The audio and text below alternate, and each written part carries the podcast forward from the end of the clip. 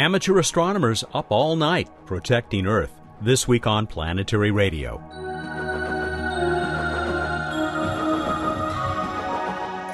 Welcome to the travel show that takes you to the final frontier. I'm Matt Kaplan of the Planetary Society. This week we'll get a report on the Shoemaker NEO grant program that is helping many amateur astronomers and a few pros discover and track the near Earth objects that could threaten our world. It will begin with an overview from our own Bruce Betts. Emily Lakdawalla is on her way to the annual meeting of the American Astronomical Union's Division for Planetary Sciences, or DPS. So we'll jump directly to the CEO of the Planetary Society, Bill Nye the Science Guy. By the way, we'll have a special report from DPS next week. Bill, I want to welcome you back from Italy, and you've already dived right back into uh, what do you call this? An advocacy campaign? Advocacy, that's what we call it, trying to restore or make sure the funding for planetary science is in the budget in the coming fiscal year budget, for fiscal year 2014. It's talking about about 300 million US dollars every year for the next five or six years, which is, by US budget standards, Matt, not that much money. But if you're one of the people who make spacecraft that go to extraordinary destinations in the solar system, it's a big deal we're encouraging our members of the Planetary Society to take action, and we've got suggestions. You know, we've we've had people write to Congress. That was very effective. The U.S. Congress. We had people write to the Office of Management and Budget, which in Washington we call the OMB. And now, Matt, you know, did your mother tell you you could grow up to be president? yes. No, she only told me I might get to interview the president someday. Well, so you can write to the president. We want people to write to the U.S. president. Even if you don't like the guy, we want you to write to him to try to influence to influence his views on planetary science. And what we think is if he said the right thing to the right person, it would just get taken care of. This is because the buck stops there. That's exactly right. And uh, the approval for the bucks emanates from there. So it's it's kind of an exciting time. This is to say we're at a crossroads in planetary exploration. This is the same reason the Planetary Society was formed back in the winter of 1979-1980 because people felt that Carl Sagan especially felt that public interest in space exploration was very high, but government funding of it wasn't so high. And so this is the same situation. We just got to give them a nudge. Hey you guys, planetary science matters. It gives you a fantastic value. Every time we send a mission to another world, we make astonishing discoveries and we subtly stimulate the economy in wonderful ways. What's, what's it all about this fall, Matt, in the United States? Jobs, jobs, jobs. So I say if you want jobs, not just the people who are employed in planetary science, it's more pervasive than that. It raises everybody's expectations of what possible of what's possible and people in our society achieve more. I really, I strongly believe that, as you know. So that's political advocacy, Matt. And we're out of time, but I do want you to confirm. You mentioned this is something you've been asking members of the society to do, but can't anybody go oh, to yes. uh, the website? Well said. Well said. Check out our website, planetary.org, and you can participate, if I may, member schmember. All right, Bill, we're out of time. He's Bill Nye, the CEO of the Planetary Society. He'll be back here again next week with this segment of Planetary Radio. Thanks, Bill. Thank you, Matt.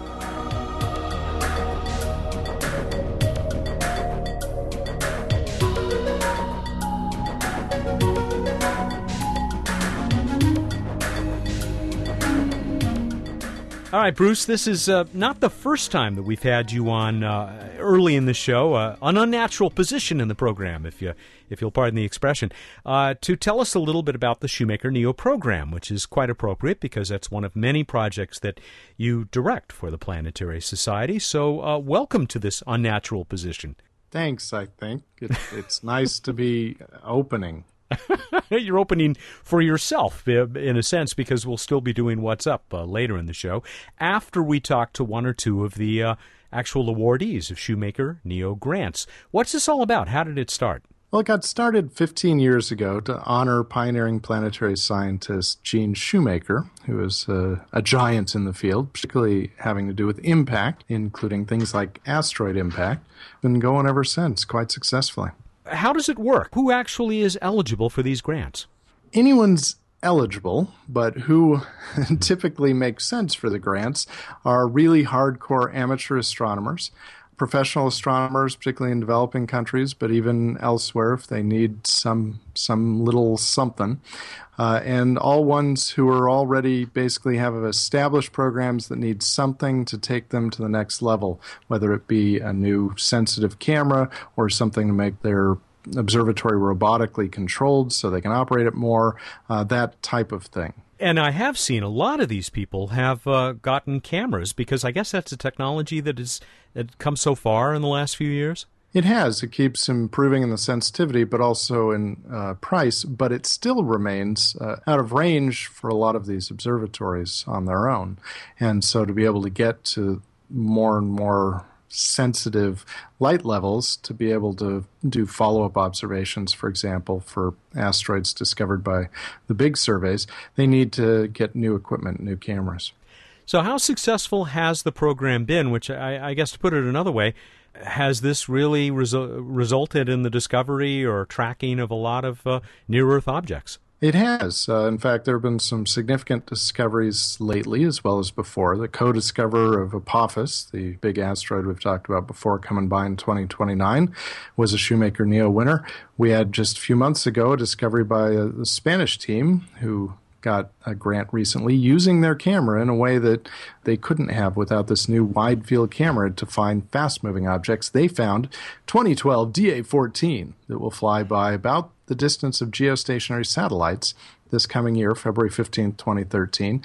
And uh, there's another discovery just uh, just happened in the last couple weeks by Gary Hug in Kansas. Uh, and I've got some blogs online. You can read about some of these things if you look on planetary.org. But what's also significant, those discoveries tend to get the most press, so to speak.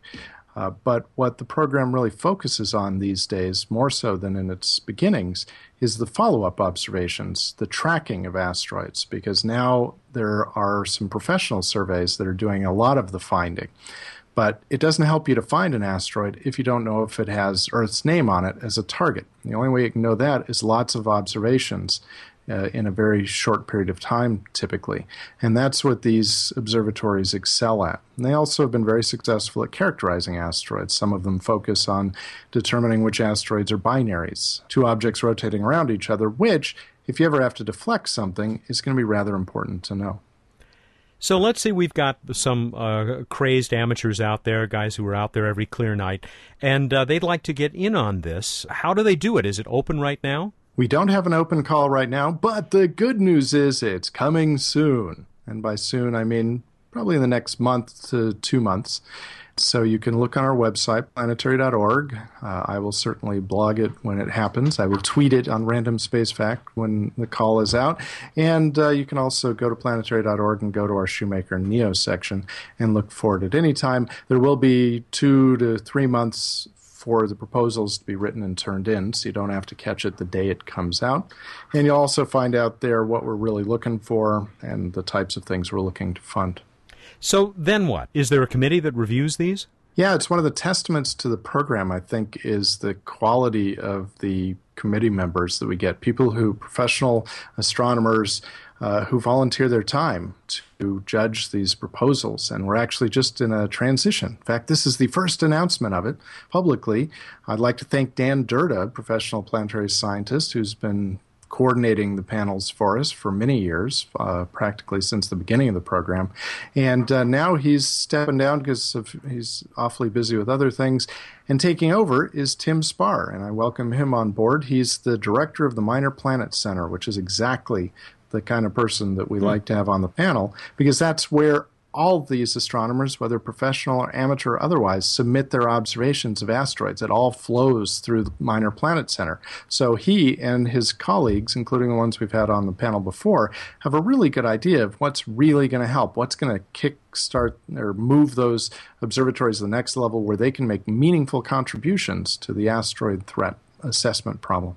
All right. Well, thank you, Dan, and congratulations, Tim, on uh, this new position, helping us out with uh, awarding these Shoemaker Neo grants. And uh, Bruce uh, will tell people keep an eye on planetary.org. Of course, even if you're not interested in picking up a grant, there's much more information there. And as you heard from Bruce, he's uh, done a couple of recent blog entries about this program. Bruce, I'll talk to you again in a few minutes after we hear from one or two of those awardees. I look forward to it.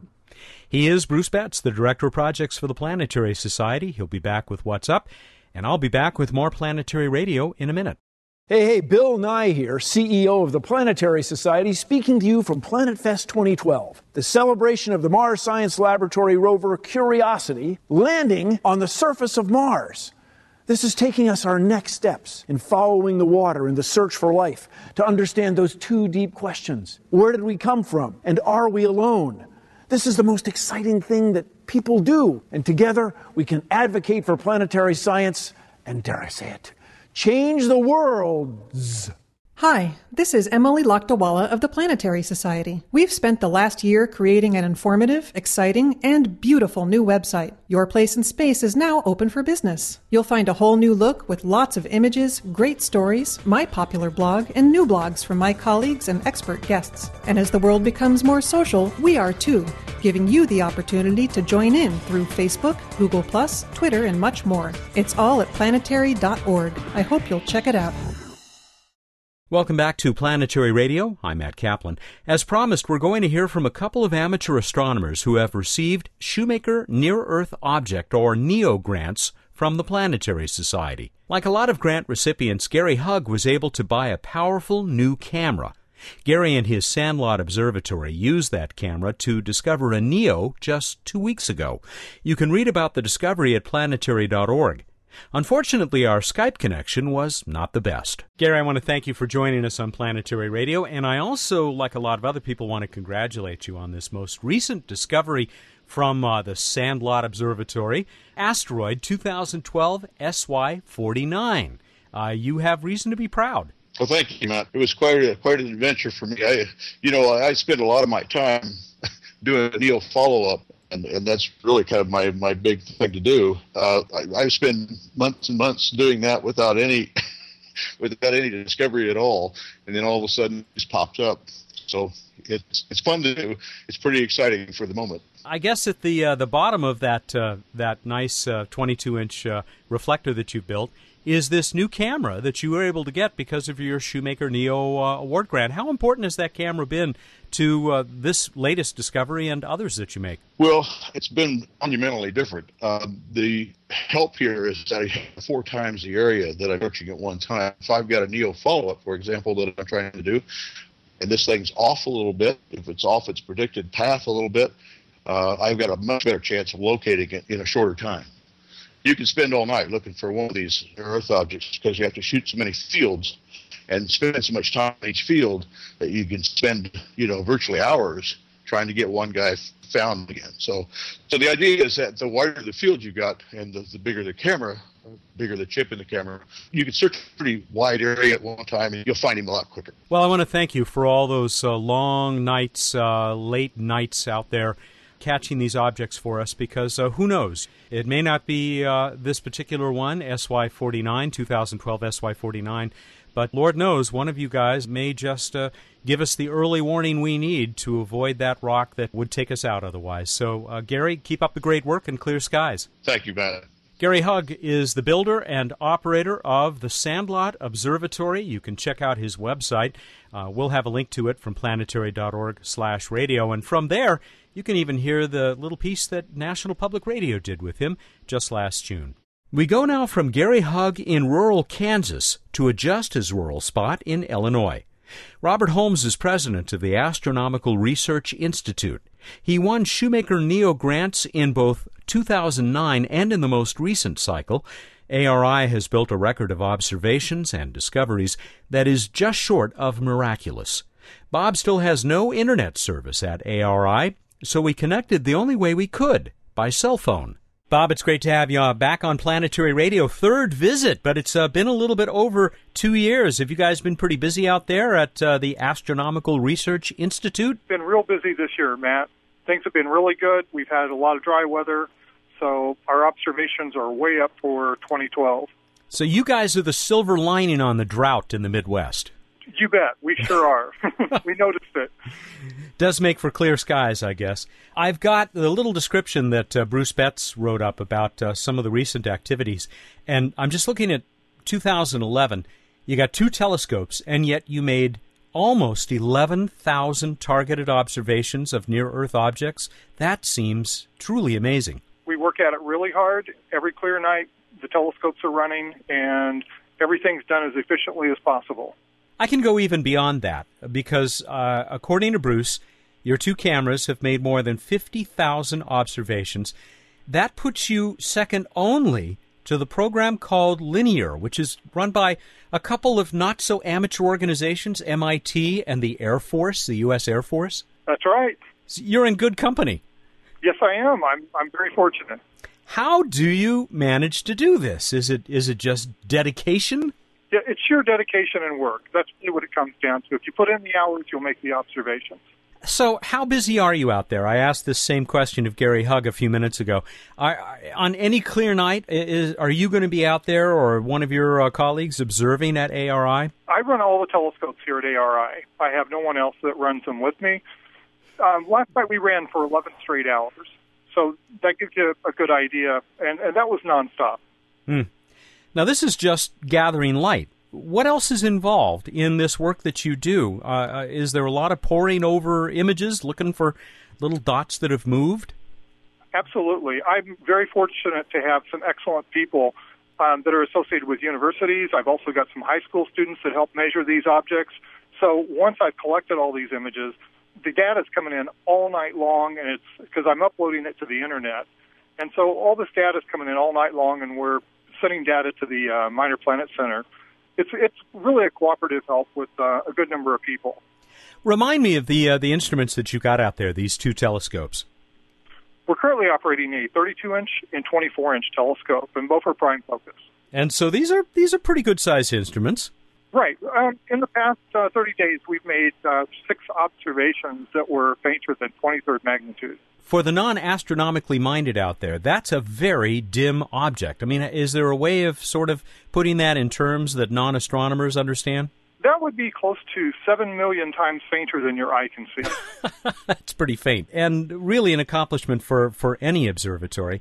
How important are the cameras on these telescopes? Oh, essential. The STL cameras that um, we acquired from the Planetary Society have worked flawlessly. We've never had any downtime on those cameras, and um, that's a key to making a lot of observations. If you got a lot of downtime, you're not making the observations, and these cameras are bulletproof. Mm. We've done ex- extremely well with them. Uh, you probably didn't really get into this until after the days of film, or am I wrong about that? I mean, it, could you have done the kind of work you're doing in the old pre digital CCD camera days? very laborious if you were doing it with film. Doing plates were really, really difficult. So it would possible, yes. Doing the numbers, no. Eh, difficult and expensive, right? Absolutely, yes. I noticed that in the uh, the grants uh, that you've gotten from the Planetary Society, these uh, Shoemaker Neo grants, uh, they've helped you get these two cameras, two different uh, grants. But there's also mention of uh, filters. Uh, what's the importance of those? We're using those filters to do photometric observations of near Earth objects, which means we're doing the light curves so we can calculate what the rotation rates of some of these near Earth objects are. And these are all published in the Minor Planet Bulletin. I was on the website looking at all of the uh, other organizations that have uh, supported your work out there. It looked like everything from uh, people who maybe must have donated some concrete or something on up through organizations like ours, the Planetary Society, but but also NASA. You do seem to get a lot of recognition for this. Uh, uh, who are who are some of the other prominent groups supporting your work? Um, ISAC is a really important group who helps us in our education and public outreach program they are also essential in helping us get good students that can help us make these measurements that save us a lot of time after we get up from working all night. I was going to ask you about the education program and how that's going. We talked about it at uh, some length a couple of years ago when you were last on the show. That's still a big part of ARI's work? And it's still growing. We're in 40 countries around the world, something in the ballpark now of over 500 schools have participated. Wow. How would a school get involved? Essentially, they would get in contact with Patrick Miller, who's in who's the head of Isaac, and he coordinates our images to get them to the proper schools and into the hands of the students so they can do this work directly in the classroom.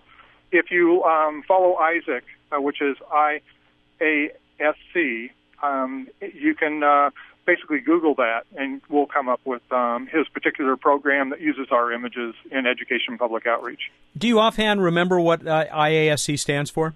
It's the International Asteroid Search Campaign. And so any school can get a hold of them, and they might end up uh, helping ARI or other talented amateurs uh, do their work.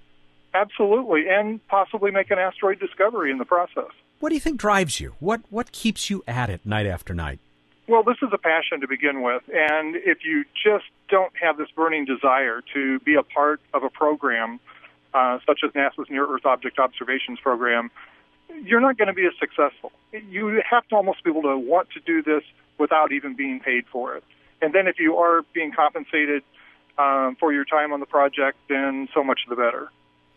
It's it's really quite a brotherhood, and I should say brother and sisterhood, I guess, uh, uh, among you very serious so-called amateur astronomers who.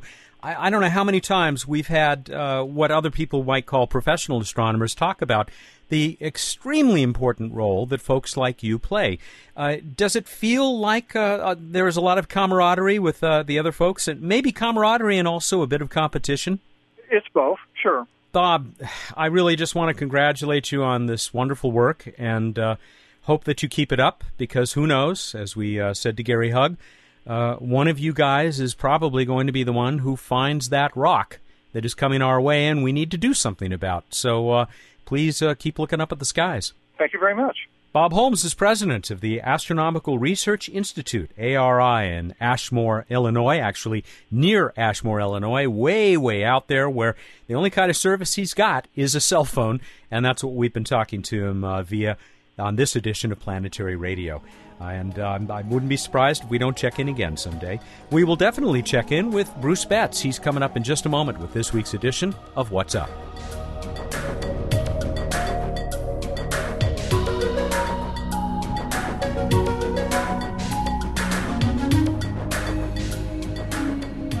Could it be? He's back?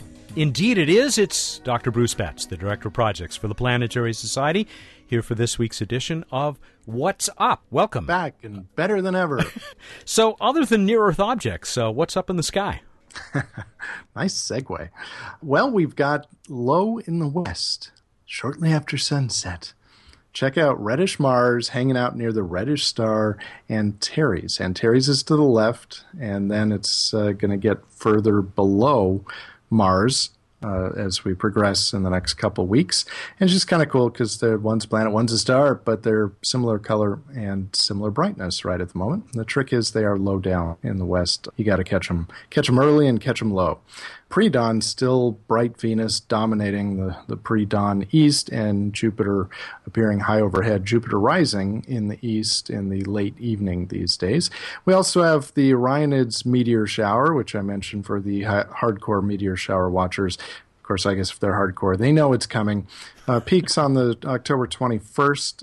Kind of a mediocre shower. Average shower produces about 20 meteors per hour at its peak. If if you're in a dark area, and and has decent meteor output for about a week uh, surrounding the 21st.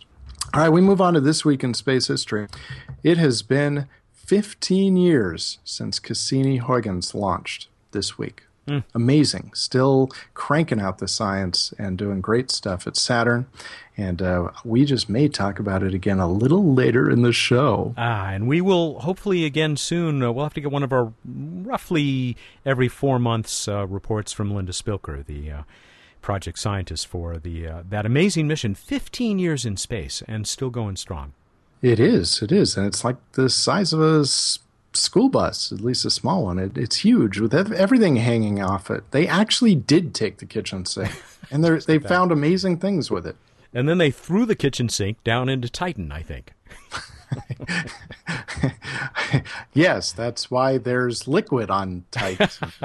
no, no, this is going awry. Random space fact. That was a wonderful uh, uh, impression of the Huygens probe descending through the through the Titan atmosphere. no, no, you've heard my impression. Here, I have to do my impression. Here's my impression. This is what the sounds Huygens sounded like when you compress two and a half hours into 10 seconds. I don't think well, I have heard this. Go ahead. I'll do it. Oh, okay, I'll, I'll, do it in less than 10 because you'll get the idea. So, this is actually what we got when taking the acoustic sensor data, and Planetary Society worked with the, uh, the scientists on this to convert it into as much as you could into sounds. And as it parachuted through the atmosphere, it sounded like this.